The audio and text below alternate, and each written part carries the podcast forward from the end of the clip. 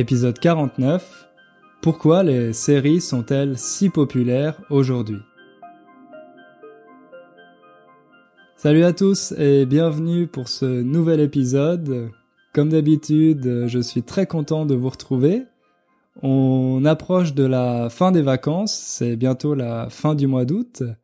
Donc j'espère que vous avez bien profité de ces vacances et peut-être que vous m'avez emmené avec vous à la plage ou dans les montagnes. Peut-être que vous avez écouté le podcast pendant vos vacances.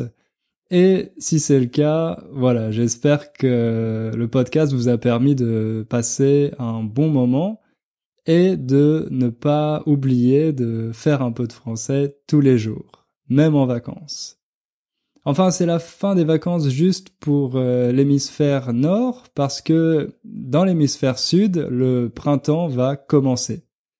Et je sais qu'il y a pas mal d'auditeurs australiens, donc euh, j'en profite pour les saluer. Salut à tous les auditeurs australiens. Et puis, je voulais aussi vous dire que je reçois beaucoup de questions sur le programme, car comme vous le savez, je suis euh, toujours en train de travailler sur un cours pour les étudiants intermédiaires. Et bon, je voulais vous dire que voilà, ça avance, j'ai toujours beaucoup de travail, mais j'espère qu'il sera prêt fin septembre. En tout cas, je travaille très dur sur ce programme et je fais mon maximum pour le finir le plus rapidement possible. Avant de commencer ce podcast et de parler des séries, on va écouter un message que j'ai reçu il y a deux semaines d'un auditeur qui s'appelle euh, Andrei. Donc Andrei est russe, mais il habite aux États-Unis, plus précisément à Charlotte, en Caroline du Nord. Bonjour Hugo, je voudrais te remercier d'avoir monté ton podcast. Je le trouve très intéressant et très utile pour moi. Ah, je, je l'écoute chaque fois que tu sors un épisode et ça fait mon trajet au travail beaucoup plus agréable. J'ai commencé à apprendre le français il y a huit mois et d'abord je trouvais que écouter le français était très difficile pour moi. Mais avec ton podcast, je me sens que je me suis beaucoup amélioré. Uh, maintenant, je peux regarder uh, plusieurs séries en français. Par exemple, je viens de regarder une série sur Netflix qui s'appelle Les grands grands vacances. Il s'agit uh, d'une famille au début de la deuxième guerre mondiale bien que ce soit une série pour les enfants, je l'ai bien aimé. Hmm. J'essaie de suivre tes conseils et faire euh, un peu de français chaque jour. J'ai trouvé quelques des professeurs euh, du français sur Italki et j'essaie de pratiquer le français au moins trois fois par semaine. Et aussi, um, j'ai fait quelque chose qui m'intéresse, mais en français. Par exemple, um, je viens d'acheter un jeu vidéo pour les PlayStation, mais au lieu d'y jouer en anglais, je j'y joue en français. Et euh, euh, pour ça, je peux pratiquer sans me sentir que je pratique. Euh, ouais, et de nouveau, je voulais te remercier pour tout ce que tout ce que tu as fait pour nous et à bientôt. Un grand merci à toi, André, pour ton message. Vraiment, je trouve que tu as un niveau très impressionnant après seulement huit mois. Mais comme tu nous as expliqué un peu ta méthode, je ne suis pas surpris parce que je trouve que tu as vraiment une très bonne méthode. Vous avez entendu que Andrei prend des cours trois fois par semaine sur euh, le site italki pour parler français, pour être actif. Et ça, c'est vraiment quelque chose qui peut vous aider à progresser plus rapidement. Évidemment, tout le monde n'a pas le temps ni les moyens peut-être de prendre trois heures de cours particuliers de français par semaine, mais je vous conseille, comme je l'ai déjà dit plusieurs fois, de trouver au moins un partenaire d'échange pour pouvoir pratiquer chaque semaine. Parce que si vous voulez être capable de parler français, évidemment, il faut vous entraîner à parler français. Vous n'allez pas apprendre à le faire simplement en lisant et en écoutant ce podcast. Et en plus de ça, André fait des choses qui lui font plaisir. Par exemple, euh, il vous a parlé de cette série qui est sur Netflix, qui s'appelle Les grandes grandes vacances. Personnellement, je ne la connais pas, mais j'ai regardé quelques extraits et je pense que c'est vraiment une série intéressante. C'est une série pour les enfants, donc ça n'est pas aussi rapide que dans les films ou les séries pour adultes, et en plus c'est un dessin animé. Un dessin animé, c'est ce qu'on appelle aussi un film d'animation. Donc merci beaucoup André pour cette recommandation. Je suis sûr qu'il y a beaucoup d'auditeurs qui vont en profiter et qui vont pouvoir euh, regarder cette série. D'ailleurs, à la fin de ce podcast, euh, moi aussi je vais vous recommander deux séries françaises que je trouve vraiment excellentes et qui sont disponibles sur Netflix. Mais pour ça, il faut être patient et attendre la fin de l'épisode. Et puis, le dernier conseil qu'a donné André, enfin, pas vraiment un conseil, mais cette chose qu'il euh, fait et qui lui permet de progresser, c'est de jouer aux jeux vidéo en français. Donc ça aussi, je trouve que c'est une très bonne idée de faire quelque chose que vous aimez faire et que vous avez l'habitude de faire dans votre langue maternelle, mais de le faire plutôt en français. Ça peut être jouer aux jeux vidéo, ça peut être, euh, je sais pas, hmm, chercher des recettes pour cuisiner, plein de choses comme ça, des activités que vous aimez faire au quotidien et que vous pouvez essayer de faire en français. Soyez imaginatif, euh, soyez créatif et je suis sûr que vous allez trouver des moyens d'ajouter des petites doses de français dans votre vie quotidienne. Et petit à petit, avec toutes ces micro-doses de français que vous allez ajouter, vous allez voir que au final, ça peut faire une grande différence. Donc encore une fois, un grand merci à toi, André, pour euh, tous ces conseils que tu nous as donnés et pour ton témoignage. Je pense que ça va vraiment motiver les auditeurs. Si vous aussi vous voulez m'envoyer votre témoignage, vous pouvez enregistrer un MP3 et l'envoyer à mon adresse email hugo at innerfrench.com. hugo at innerfrench.com.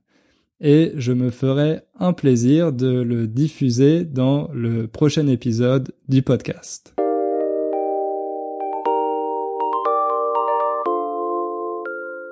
Alors aujourd'hui, comme je vous l'ai annoncé, on va parler de séries. Normalement, si vous êtes connecté au monde, si vous ne vivez pas dans une cave ni dans une caverne, vous avez remarqué que depuis quelques années, les séries sont devenues extrêmement populaires.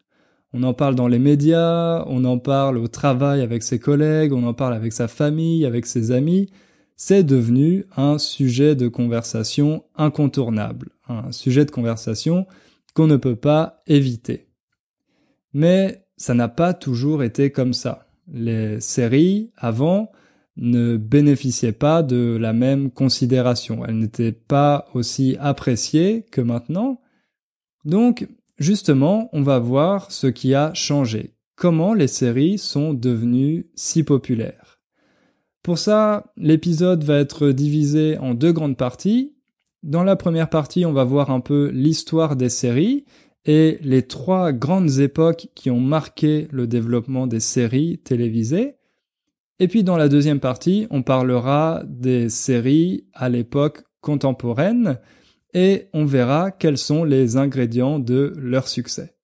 Et pour finir, comme je vous l'ai promis, je vous recommanderai deux séries françaises qui, à mon avis, valent la peine d'être regardées.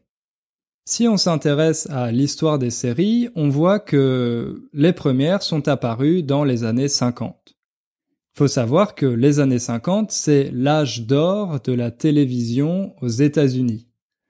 Quand on dit l'âge d'or, ça fait référence à une euh, époque, à une période glorieuse, que ce soit pour l'économie, que ce soit pour euh, le sport, par exemple, on peut parler de l'âge d'or du football français, mais aussi, dans le cas présent, l'âge d'or de la télévision. C'est-à-dire que 70% des maisons américaines dans les années 50 étaient déjà équipées de télévision. La télévision était présente dans la grande majorité des foyers américains. Et ça, ça a permis de développer de nouveaux formats, de nouvelles émissions et en particulier les premières séries. Au début, ces séries, elles reprenaient les genres qui étaient populaires au cinéma par exemple le western ou les polars. Ah oui, le mot polar, ça désigne une série ou un roman policier. C'est intéressant parce qu'aux États-Unis, pour désigner ça, on se place du côté des criminels, on peut dire une série criminelle, mais en France, on se place plutôt du côté de la police. Donc on dit un roman policier, une série policière ou un polar. Il faut savoir que à cette époque, les producteurs de séries ont des moyens assez limités. Les tournages sont très courts parce qu'ils doivent être faits en huit jours, et puis les formats aussi sont plus courts que les films au cinéma. Par exemple, les épisodes de séries ne durent jamais plus de 40 minutes. Et puis, les budgets ne sont pas les mêmes, donc évidemment les acteurs et actrices qu'on trouve dans les séries ne sont pas les grandes stars de l'époque ce sont en général les acteurs et actrices qui sont plutôt sur le déclin, c'est-à-dire qui sont en fin de carrière, ou euh, les acteurs et actrices de seconde zone, ceux qui ne sont pas les plus populaires. Il y a quand même une exception à ça, c'est une série qui était présentée par le réalisateur Alfred Hitchcock. Chaque épisode était une histoire complètement différente, avec toujours une introduction par le réalisateur et à la fin, on retrouvait Alfred Hitchcock qui expliquait un peu la morale de l'histoire. Donc ce réalisateur n'a pas eu peur d'essayer ce format, d'essayer la série, même si ça n'est pas lui qui a réalisé chaque épisode. Il en a réalisé seulement une vingtaine et les autres étaient euh, faits par d'autres réalisateurs. Mais à part cette exception, à cette époque, au début des séries, on peut dire qu'elle ne jouissait pas vraiment d'une grande reconnaissance sociale. Mais la situation commence à changer à la fin des années 70 et surtout dans les années 80 avec l'apparition d'un nouveau genre de série, les soap operas. En français, on appelle ça aussi les feuilletons. Les feuilletons. Donc ce format, il est assez novateur à cette époque et il propose une nouvelle structure narrative. Ça veut dire une nouvelle façon de raconter les histoires. Avant, il y avait dans chaque épisode des séries une intrigue. Une intrigue, c'est en fait le problème principal qu'on essaye de résoudre. Par exemple, ça peut être une intrigue dans un film ou dans un livre. Donc chaque épisode avait son intrigue et à la fin de l'épisode, l'intrigue était résolue. Mais avec ce nouveau format, avec les feuilletons, ça change. Maintenant, il y a une intrigue dans chaque épisode, mais aussi des intrigues plus longues qui se développent sur toute une saison. Et souvent, ce sont les intrigues les plus intéressantes. Ces nouvelles intrigues, elles permettent de garder le public en haleine. Cette expression, garder le public en haleine ou garder quelqu'un en haleine, ça veut dire qu'on garde la curiosité du public et les spectateurs ont envie d'en savoir plus. Ils sont impatients de voir le prochain épisode. Et en plus de cette nouvelle structure narrative, ces séries s'intéressent en fait à la vie quotidienne. Ce sont plus seulement des séries sur le western, la police et les criminels, mais plutôt sur la famille, l'amour, l'argent. Des sujets qui intéressent quasiment tout le monde, des sujets qui sont vraiment universels. Et en plus de ça, chaque jour, il y a un nouvel épisode, donc finalement, les spectateurs ont l'impression d'évoluer et d'accompagner les personnages, ils ont presque l'impression de faire partie de leur famille. Les séries emblématiques de cette époque, ce sont par exemple les Feux de l'amour. Donc ça c'est le titre français, mais le titre anglais c'était The Young and the Restless. Également Amour, gloire et beauté, dont le titre original est The Bold and the Beautiful. Ces deux séries ont été très populaires en France. On a commencé à les diffuser à la fin des années 80 et depuis, elles sont toujours diffusées. Elles passent toujours à la télévision et elles ont un public euh, qui est très fidèle. Évidemment, c'est un public qui a commencé à les regarder dans les années 80 et qui a un peu vieilli avec les personnages. Donc, comme vous l'imaginez, c'est pas une série qui est très populaire auprès des jeunes. Mais au début des années 2000, en 2004 plus précisément, la France a créé sa propre série, un peu sur ce modèle, qui s'appelle Plus belle la vie. C'est une série qui est diffusée depuis 2004 sur France 3 et qui parle de la vie quotidienne d'habitants de Marseille qui vivent dans un quartier imaginaire qui s'appelle le Mistral et un peu comme dans Les Feux de l'amour et Amour, gloire et beauté, on voit ces personnages évoluer, les problèmes qu'ils ont les uns avec les autres, etc., etc. Mais ce qui est intéressant et ce qui le différencie un peu de, des feuilletons américains, c'est que, en plus de cette vie quotidienne, il y a des éléments de séries policières, avec parfois des crimes, des enquêtes, etc. Et puis la majorité des personnages appartiennent à la classe moyenne. Pas à la bourgeoisie, euh, mais vraiment à la classe moyenne, donc c'est facile pour une grande partie des Français de s'identifier à ces personnages. Donc ça, c'était la deuxième période des séries, la fin des années 70 aux années 80, avec la naissance des feuilletons, des soap operas. Ensuite, au début des années 90, il y a une série complètement novatrice qui fait son apparition et qui s'appelle Twin Peaks.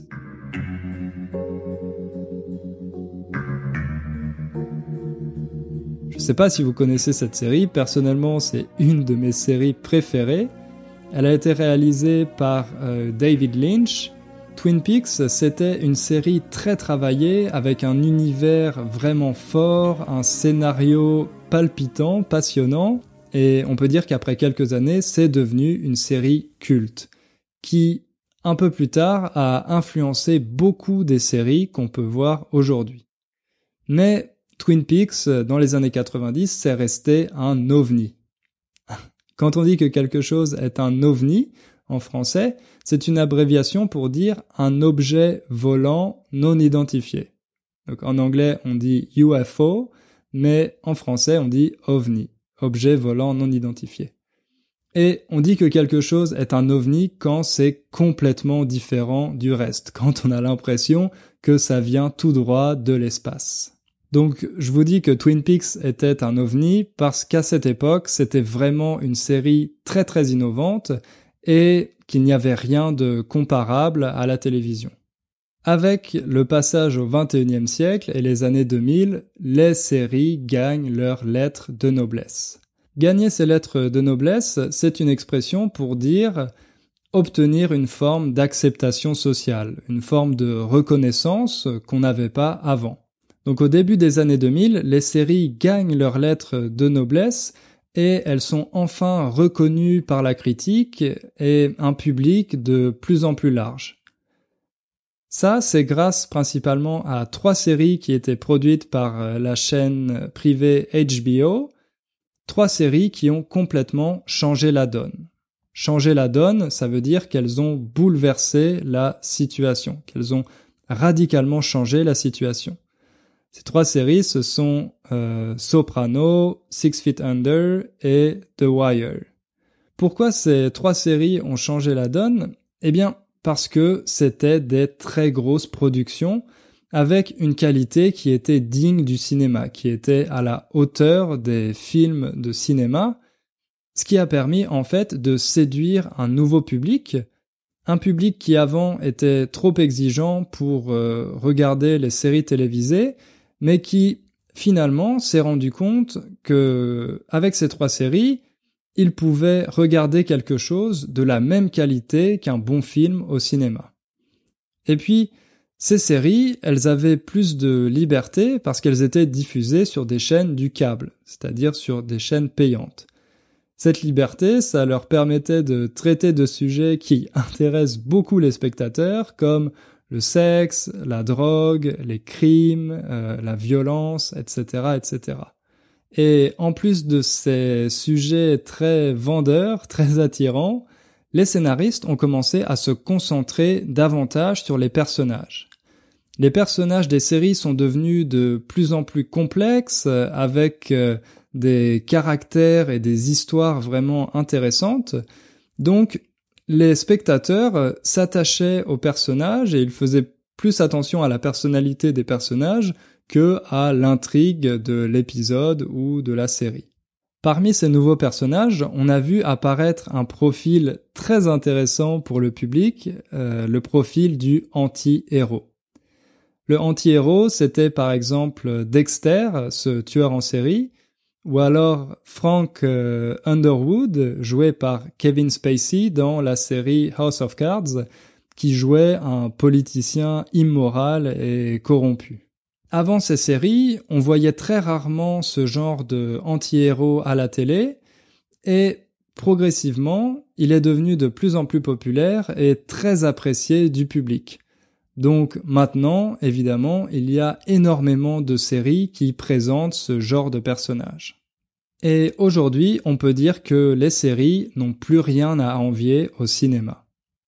Ça aussi, c'est une expression, ne rien avoir à envier, ça veut dire qu'on n'a pas de raison d'être jaloux de quelqu'un ou de quelque chose. Donc les séries n'ont rien à envier au cinéma, elles n'ont pas de raison d'être jalouses du cinéma parce que aujourd'hui, elles proposent des concepts tout aussi intéressants et elles séduisent un public de plus en plus large. Donc aujourd'hui, on peut avoir l'impression que nous sommes à l'âge d'or des séries.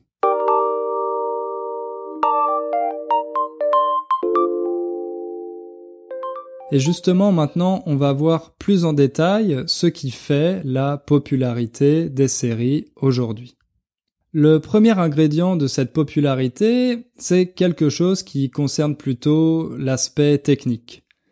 Maintenant, grâce aux plateformes comme Netflix ou Amazon, c'est extrêmement facile d'accéder à toutes ces séries.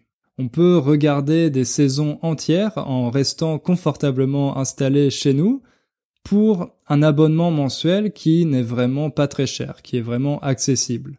Par exemple, le prix de cet abonnement mensuel, c'est souvent le prix d'un billet de cinéma dans une grande ville. Donc c'est beaucoup plus rentable d'avoir un abonnement Netflix que d'aller au cinéma une fois par mois pour voir un film. En plus, on a un peu l'impression que le cinéma est en panne d'inspiration, que le cinéma commence à manquer de créativité quand on regarde les films qui sont à l'affiche, euh, les films qui sont au cinéma, surtout en été, on voit que ce sont seulement des blockbusters euh, qui exploitent les licences le plus possible pour minimaliser les risques financiers. Les producteurs investissent beaucoup d'argent et ils ont peur de perdre cet argent, que le film ne soit pas assez populaire, donc au lieu de tester des nouveaux concepts, ils prennent des concepts qui ont déjà marché et ils font simplement un nouvel épisode. Ils écrivent simplement la suite. Si vous aimez les films de super-héros, c'est super parce qu'il n'y en a jamais eu autant au cinéma. Mais si vous préférez d'autres styles ou des concepts plus innovants, ça peut être difficile de trouver quelque chose d'intéressant au cinéma en ce moment. Au contraire, au niveau des séries, il y a une offre maintenant qui est extrêmement riche. Il y a tellement d'univers, de concepts et d'histoires différents que c'est très facile pour chacun de trouver une série qui lui correspond. Et en général, chaque série a plusieurs saisons, donc ça permet de passer vraiment beaucoup de temps devant la télévision. Et puis, grâce aux algorithmes de ces plateformes, on peut nous proposer des choses qui nous correspondent vraiment, qui correspondent vraiment à nos goûts. Moi, très souvent, quand je suis les recommandations de Netflix, quand je suis leurs conseils, je découvre une nouvelle série qui est vraiment plutôt pas mal et que peut-être je n'aurais jamais trouvé tout seul. Ce qui fait que les spectateurs n'ont vraiment pas beaucoup d'efforts à faire pour trouver une série qui leur plaît. Paradoxalement, pour certains spectateurs, euh, tout ce choix qui existe aujourd'hui, ça peut être euh, une source de frustration. Si vous avez un abonnement à une plateforme comme Netflix, je suis sûr que vous avez déjà été dans cette situation. C'est le soir, après le travail, et vous avez envie de regarder quelque chose, vous ne savez pas quoi, et il y a tellement d'options que c'est impossible pour vous d'en choisir une. Et si vous êtes avec une deuxième personne avec qui vous voulez regarder quelque chose, là, ça peut vraiment devenir compliqué et ça peut même provoquer des disputes. Donc, toutes ces options, cet embarras du choix qu'on a, ça peut poser problème. Mais bon, ça, c'est peut-être euh, un détail. En plus de ça, on peut dire que maintenant, les séries sont devenues un phénomène de société. Comme je l'ai dit dans l'introduction, les séries sont un sujet de conversation récurrent dans toutes les sphères de notre vie. Je me rappelle quand je travaillais encore en entreprise, au déjeuner, c'était un sujet qui revenait régulièrement.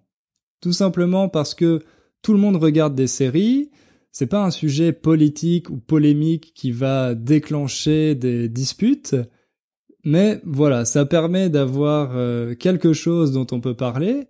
Et puis, ce sont des sujets qui sont assez riches parce que on peut analyser la psychologie d'un personnage, on peut imaginer la suite, essayer de savoir ce qui va se passer. Donc, ça permet vraiment de parler pendant des heures et des heures. Justement, comme je vous l'ai promis, moi je vais vous recommander deux séries françaises qui sont normalement disponibles sur Netflix. Netflix a des droits différents dans les différents pays, donc je suis pas sûr à 100% qu'elles seront disponibles dans votre pays, mais je sais au moins qu'elles sont disponibles aux États-Unis, en Grande-Bretagne et en Australie. La première série s'appelle 10%, c'est un mélange de comédie et de drame. 10% c'est le montant de la commission des agents artistiques, ces personnes qui s'occupent d'acteurs, de chanteurs, etc. Et justement, cette série, elle se passe dans une agence artistique. Donc c'est assez drôle, ça utilise un vocabulaire très actuel, très contemporain, très naturel, et c'est pour ça que je vous encourage vraiment à la regarder.